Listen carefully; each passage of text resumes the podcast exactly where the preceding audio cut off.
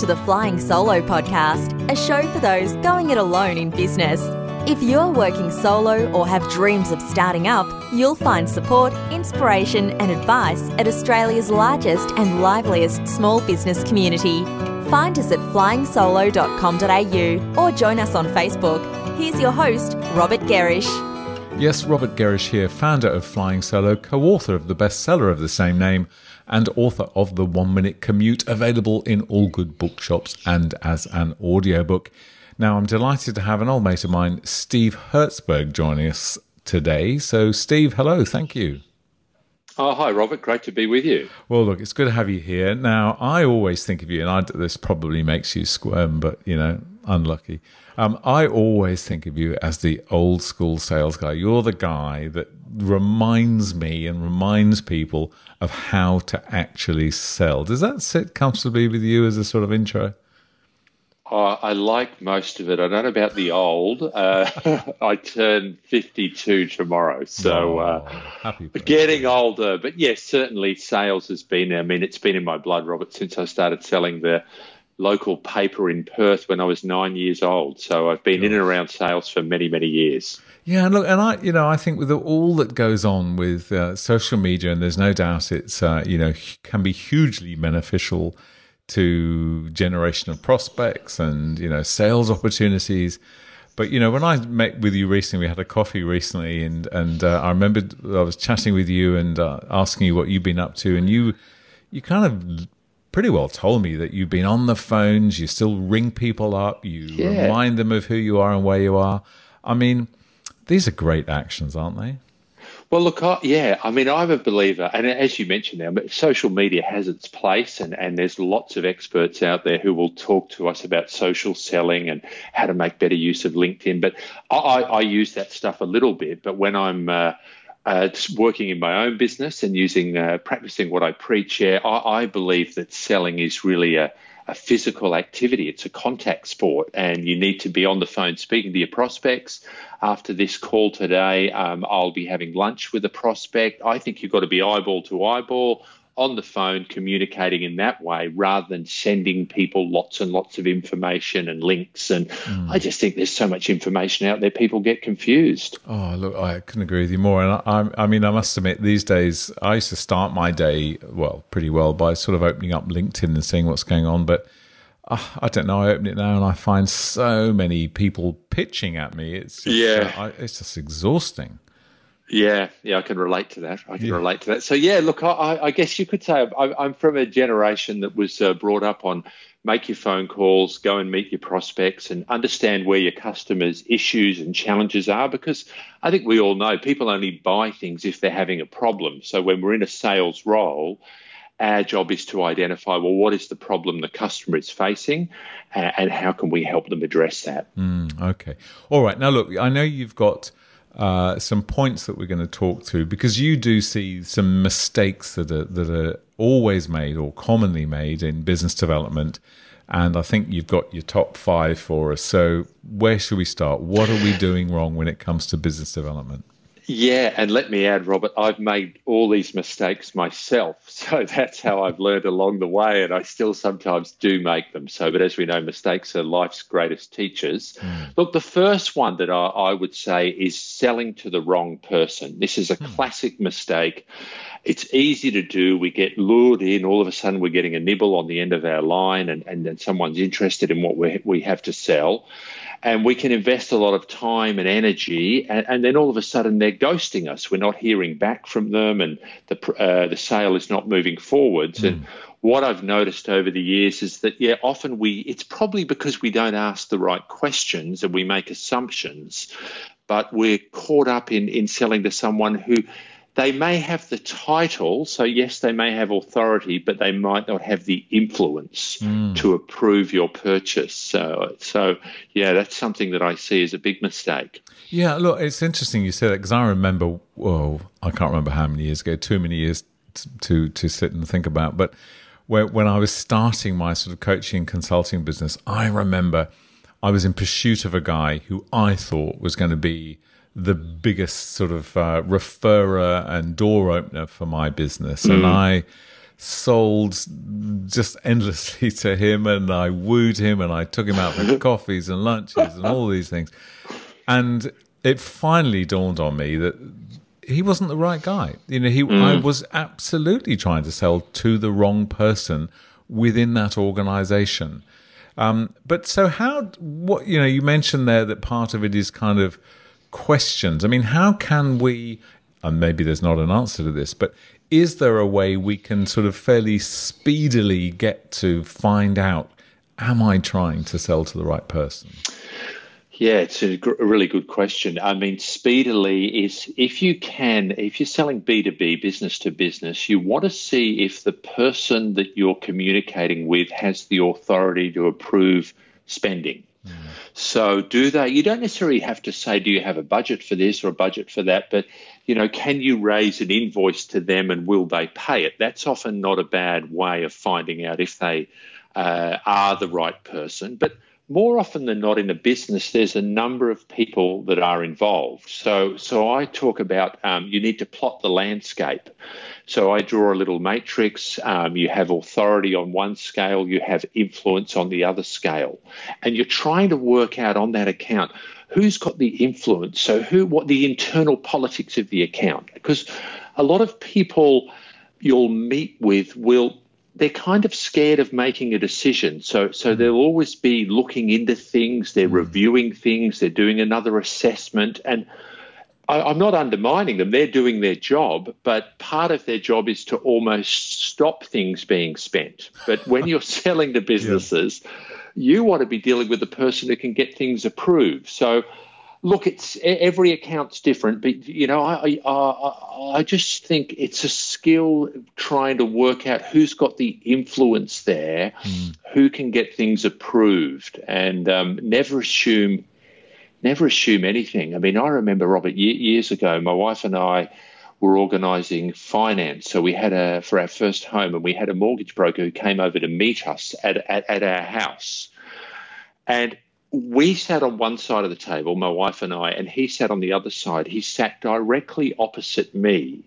And every comment and question um, that he directed at the pair of us was, in fact, directed directly at me. Mm-hmm. And he made that terrible assumption to think that, well, Steve's the guy here, so he's the one who's going to make the decisions on the finance. And literally after three minutes, and my wife was kicking me quite hard on my ankle. I should have worn my shin pads, but she'd made her mind up literally within three minutes. And it was because he'd assumed that yeah, she yeah. wouldn't be involved in the decision. Well, and look, that, that's a classic mistake. Yeah, look, I've met Michaela. I know that she's the one that makes the all the decisions in your exactly. life. Exactly. Yeah. But no, I think that's a great point. And I guess, you know, it is. Um, it's not really feasible for us right here, right now, to absolutely um, give people a solution to to how you get in touch with the right person. But and I know some of this kind of crosses over on some of your other points coming up, but I think one of the key points you made there is don't make assumptions, don't assume, you know. And I guess if you go into any kind of new uh, potential business develop, development relationship where you kind of minimize assumptions, and that's going to help you be mm. more attentive. I mean, I know I'm trampling all over your other tips that you've got no, coming no. up in a minute, but you know, that's the thing is, is I guess the starting point is don't assume that just because the title's right, that the person you're dealing with is the decision maker. We need to kind of have our due diligence um, monitor kind of turned up to max as we as the relationship continues. Would that be fair? Yeah, spot on, spot mm. on, Robert. In fact, I'm just just you know looking at a couple of notes that I always remind myself of. It's always good to ask the person you're dealing with what will be their role in the decision making process. Mm, that's a good one. and then the other one is I, I, like saying I might say, Lisa, can I ask who else could be involved in getting this approved? And, and do mm. you think it might be worth the three of us meeting? So again, it's a delicate dance, isn't mm. it? Because you don't want to get offside with the person that you're meeting with. But if you don't ask who else could be involved or who else might be involved, then you can get yourself into a real pickle. So yeah. again, different different strategies depending on who you're selling to. But I like those questions. What would be your role in in, in the decision making process, and who else could be involved in yeah. getting this approved? And, and, look, I think that's so good, and, and uh, I'm sure some people listening to this will be, you know, quietly kicking themselves in the shins that you know sometimes when we get an approach we we just think oh my gosh oh my gosh I, have got some work coming i've got some work coming. And we're so keen to get the work that we don't do what you're saying which is just slow down a bit ask the right questions you know be curious be inquisitive. Mm. and if it's the right person and the right kind of uh, potential relationship none of those inquiries are going to offside anyone as long as we choose our words. Anyway point two Steve, where to next? What else do we well, do wrong? Well, the, the other one, and this is a classic in, in 2019, isn't it? Is someone will say, look, um, can you send me more information? Mm. And, and, you kind of think, well, we're all drowning in information. I mean, there's do endless. really need more? Yeah, how is more going to help that individual make a decision? So, so what I think we need to be better at, at, at sending, well, either if we can get face to face or get on the phone. So when I get an inquiry and someone says, Can you send me more information? What I'm inclined to do is say, certainly happy to send you more, but could I have a chat with you first to find out a little bit more about your own situation? And then once I'm in dialogue with them, it helps me understand what might be useful for me to send to them. Do, do you understand? Yeah. yeah, yeah. yeah. Um, in fact, I had an interesting experience last night, and, and I think this is a sort of sign of the times. I was with my wife, and she went into a retail outlet called Lululemon. Mm. Um, they sell all the yoga gear and the training pants oh, and, yeah. and, very sort of high end stuff. You'd look good in that stuff, Robert. Uh, I'm dressed head to toe in it. How did you? All right, all right, and. Um, the chap who was I was sort of mainly waiting for for my wife. She she was trying some stuff on, but the chap I was chatting with, he was really good. He was a, what I would have called a sales assistant, mm. uh, and I asked him a bit about his role, and he said, "No, I'm not a sales assistant. I'm an education consultant." Mm. And I thought that was really interesting. And he was there. He was explaining to educate customers on on the different products in the store and and helping them make the right choice depending on their needs. And, and I think we can all learn a bit from that, even though we might have the word sales in our title. Sales is not about sending more and more information. It's more about educating and guiding our customers in the right direction. So more more like a guide or a concierge or the chap at Lululemon, the education consultant.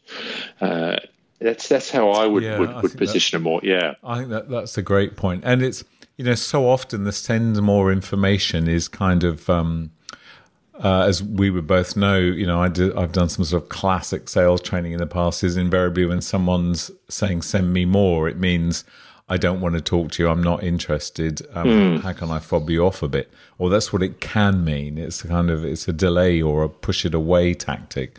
Can be used like that, can't it? So again, yeah, you know, I love your point. There is well, actually, you know, what is it you need? More information about. Maybe we could meet and talk and I can better understand it and thereby send you, you know, the right information. So yeah, great point. Number three. Yep. Number okay. Three.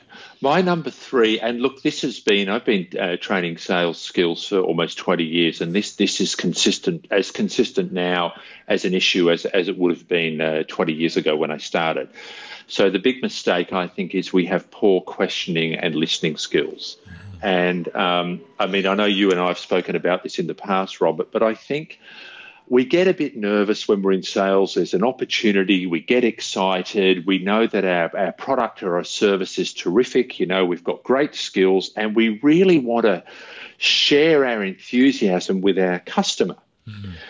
And there's a bit of the old, you know, this old school selling, which was the old show up and throw up. Look, here I am, and blah blah blah blah blah blah. And we've all probably been caught out by someone like that. And I, I think what we need to do is, is as sales professionals, and, I, I'd like every small business owner to think of themselves as a sales professional because the big part of your job is just learn to ask better questions. And, and if we can ask better questions and listen more effectively, we'll find out a lot more about our customers' issues and challenges. And, and, then when we think we know what they need, I always say ask another question or two. You'll be amazed. Then you can start to to grow the, the grow the sales. So, you know, I'm always interested in knowing what, what's the problem we're trying to solve, how long has it been happening, who's it impacting, um, what have you tried in the past, who else are you speaking with. Now you don't ask them all like that, but you ask them in a way that hmm. really pulls out from the customer the problem or the issue that they're facing. Yeah, look, I'd, uh, and I got to. I almost choked on the um, show up and throw up. I, the, I think I'm going to put that as my as my new headline on LinkedIn because um, I just see so many people doing that. But yeah, it's so good. It's again, it's that kind of curiosity thing, isn't it? Is asking questions. And yeah. I guess what um, you know what we know is that if if we are actually in a conversation with somebody um, where where the meeting has meaning and there's genuine interest, then there's really very few questions that are not going to help that relationship develop. Mm. You hmm. know, I don't think I've ever been thrown out of a meeting for asking too many questions. you know what I mean? It's yeah, if, yeah. If, if, if as providers we show interest and we're asking the sort of questions that you are suggesting there, you know, who will benefit from this? What else have you tried? Those sort of things. Yeah. Really wonderful questions. And if you've got the right person alongside you, they're not going to worry about answering it. Mm. You know, if mm. they're genuinely seeking a solution. So I love that. And the, the point about um, listening, you know, so often we meet people, I'm sure you do, and I certainly do, who are so keen on particularly new businesses, you know, very keen, very eager, which is wonderful but just slow down a little and listen. Yeah, and it's listening. Yeah. Oh my gosh, if we could do more of that. Um, it's a key skill, isn't it? Your, just to add to your your your comment there, I, mm. I just wrote a note here: be curious, and yeah, I think yeah. that's a skill, isn't it? If we can mm. become more curious and really try to understand more about our customers' business, what are they trying to achieve, where are they getting stuck, where are the challenges that they're facing, then I think we can can provide better solutions for them. But that that curiosity is very very important, isn't it? Mm-hmm. Yeah, and again, I think you know one of those questions, or the one that you were mentioning, which is you know what else have you tried, or words to that effect. I yeah. can I can remember a meeting ages ago where I asked that, and I could tell that the person I was speaking to was was not keen to answer it, was getting a bit agitated um, at having to answer such a question. And what I realized through that, through having, you know, continuing the conversation, is it wasn't that um, they were sort of annoyed at the prospect of having to answer it, but the truth is they had no idea how to answer it. Mm. Which goes back to your your earlier point: is I wasn't talking to the right person. I was talking to someone who was charged with finding someone to to perform a task, but frankly, yeah. frankly didn't know enough about what the task really was, which meant really they're not the decision maker. But anyway, um, mm. where to next, Steve? Well, I think that the next mistake is, and this is a classic um, in in small business. I, I, look, I see it. I, am working with, with, a big computer company this year on a project, and this this issue comes up as well. Is where the salesperson doesn't have enough prospects. So, what tends to happen is if you're in a sales role, or you're running a small business, and you don't have enough prospects, the few prospects that you have, you're almost choking them to death. You keep calling them, you're emailing them, you're sending out homing pigeons. Have you made the decision yet? Hurry up and buy. And you you start um, putting attached. the oh yeah, and you put the customer under a lot of pressure. Mm. And um, what I think you need, and, and it's, it, this comes, I guess, with the benefit of experience, having done this now for, for so many years, you know, almost 20 years in this game, you need to be patient. And everybody buys in different ways and they need more time. I'm not saying you shouldn't create some degree of urgency. I think that is important. But if you hassle your customers too much, you're going to get you you're going to actually put them off. That's my view, and and I think uh, the relationship can then turn a little bit sour. So it's probably more of a marketing skill, isn't it, to broaden your funnel, keep your networking up, be out and about, but always be bringing in new opportunities into your sales pipeline or funnel so that the existing ones you have, you're not hassling them too much. Yeah, look, a, a great point and a tricky one again for you know because when you when you use phrases like you know in your kind of sales function well obviously most of our listeners they've got a sales hat that they wear. They've also they've got a marketing hat they've got finance they've got everything else. They're wearing all the hats in many cases. So you know kind of determining what you're doing when is you know is is a skill that as a soloist you you just kind of have to develop. But uh, as you say, if you've not got enough people in your funnel, then you can end up getting way too attached to any kind of lead you've got. Yeah. And, and, you know, effectively, in effect, spamming them, hassling them. And that's not a good look because apart from anything else, it's pretty obvious to the person at the other end that this person's got hasn't got enough work going on. Yeah, yeah. so it's you, it's difficult, isn't it? If you've not got enough in your funnel, and that's a different conversation altogether about getting people in your funnel. But um, if you've not got enough, it's it's that skill to try and be unattached and go, okay, well, that's a good lead, but I've you know I've responded efficiently, I've done, I've listened, I've asked mm. questions. Now I've just got to put it aside and get on with my other work. That's quite a skill, isn't it? Oh no, definitely, definitely, and I think it's look, it's probably more of a marketing skill because uh, you need the skill to stay in touch with your prospects. And um, for example, I do a newsletter every month. It's a way of touching base. I do public programs from time to time. I might do a special end of financial year promotion, but you've got to stay in touch with your prospects. But they'll buy when they're ready, not when you're hassling them.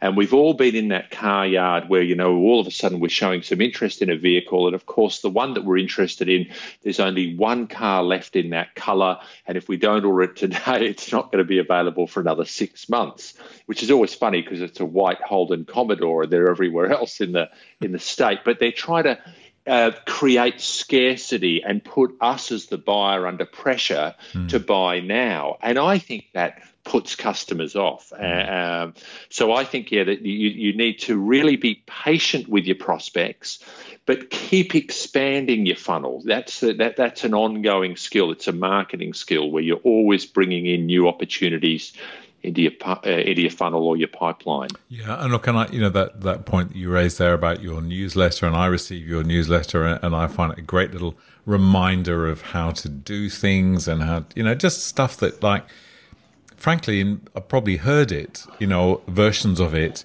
but I, you forget about this stuff. And that's where it's so valuable to have, you know, your newsletter, for example, dropping into my inbox. But it's also so useful for you as a, in your business development program that there's Steve Herzberg, NRG Solutions. You know, the name is popping up again. It's interesting. I was yeah. talking to a mate yesterday um, who's recently kind of shifted roles and is is back in his kind of freelance role, and he's very happy that he is. But um, you know, so he made remade contact with some people. He's been a bit remiss, you know, head down, bum up, working on a project for the last couple of years, and now is suddenly back freelance and and you know re-sowing those seeds. But he was just delighted because you know he got in touch with somebody and went, "Oh, thank goodness you." You know, I wonder what you're up to. I've actually just got something I need to talk to you about. Can yeah. next week? Yeah. It's just staying in touch. But anyway, that's a different call. Now, that was number four, not yeah. prospects. So oh, we're heading to our close. So what's the what's, yeah. what's point five? Well, look, my, my final point, and uh, again, I've seen this over the years and, and I've been guilty of it myself, is a fear of closing. It, it's a classic error where. Mm you know, we, because we're so nice and we don't want to hassle people too much, you know, we kind of get to this situation where the prospect is probably ready to buy. Now, everyone's different in terms of, of, of, reading when a prospect's ready to buy. You've got to use some skills here, but they might be giving clues out to us, like saying, "Look, when would you be available?" or um, "Can we pay in installments?" or "Should we set up? Um, uh, can you give me two different options for pricing?" But the customer is giving us strong buying signals, mm. but we have a fear of actually closing the sale. It's really a fear of rejection. So it's a mm. classic one in small business. And there's this fear that, well, I don't want to be seen as being aggressive, so I won't close and I'll let them let me know when they want to buy. Mm. Now, this is the and, and Robert, you know, you've probably made this mistake. I know I have myself. And and what happens is there's a good opportunity and we let it slip away because we don't ask the customer, would you like to go ahead? Would you like to yep. start this month or next month? So that to me is a classic classic mistake. Mm. Yeah, look, uh, oh gosh. I mean, where to start with this one? I think you know, you as you said, buying signals. You know, that's um, it's something we've spoken about a fair bit. Um, I've written a bit about it in uh, in, in my latest book and stuff uh, as well. And it, I remember from my days, I, I, think I have shared this before on the podcast, but I'm not sure if I've told you. See, my first ever job, sort of out of uh, you know, I got into the workforce was was actually a used car salesperson. okay, I know. Keep it quiet. Don't tell anyone. But um, right. my goodness, it was the best training in the world, and I yeah. Love, I loved that job. You know, but that's one of the things we learned is about um, buying signals. You know, buying buying signals like will it fit in the garage? Um, I mm, wonder if mm. my children will like it. You know, um, what what are the service intervals? Little things that are indicating that somebody's thinking about living with this vehicle. Mm, you know, think mm. of it in that terms. And those I learned were signals, and it's like, well, if it does fit in your garage, would you like to buy it today? So why don't we get in there now and drive over and have a look? You know, those mm, mm. it's it's as you it's understanding buying signals, recognizing them, and not letting them go past.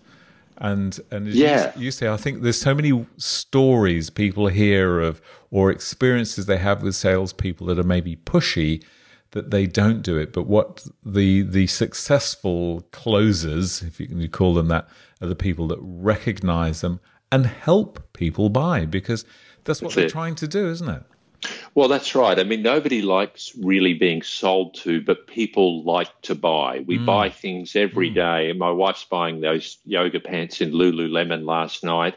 Um, we like buying things, and we, as you know, we like buying things from people who we know, who we like, who we trust. So we should never lose sight of that. Those mm. things are so important. If we sort of hassle people and try and put them under pressure, yes, in the short term, you may have some success. But in the long term, I think you're going to get yourself into trouble because you're going to upset that customer. So, yeah, you have to use your skills to close the sale at the right time. And look, everyone's different. I mean, you might have a a personal trainer whose way of closing might be to say, Look, I'll tell you what, we've got a promotion on at the moment, and your first two sessions are free. So there's no risk associated with that. Mm. So there, all of a sudden, you've moved a prospect who's umming and ahhing about maybe some fitness training or losing some weight.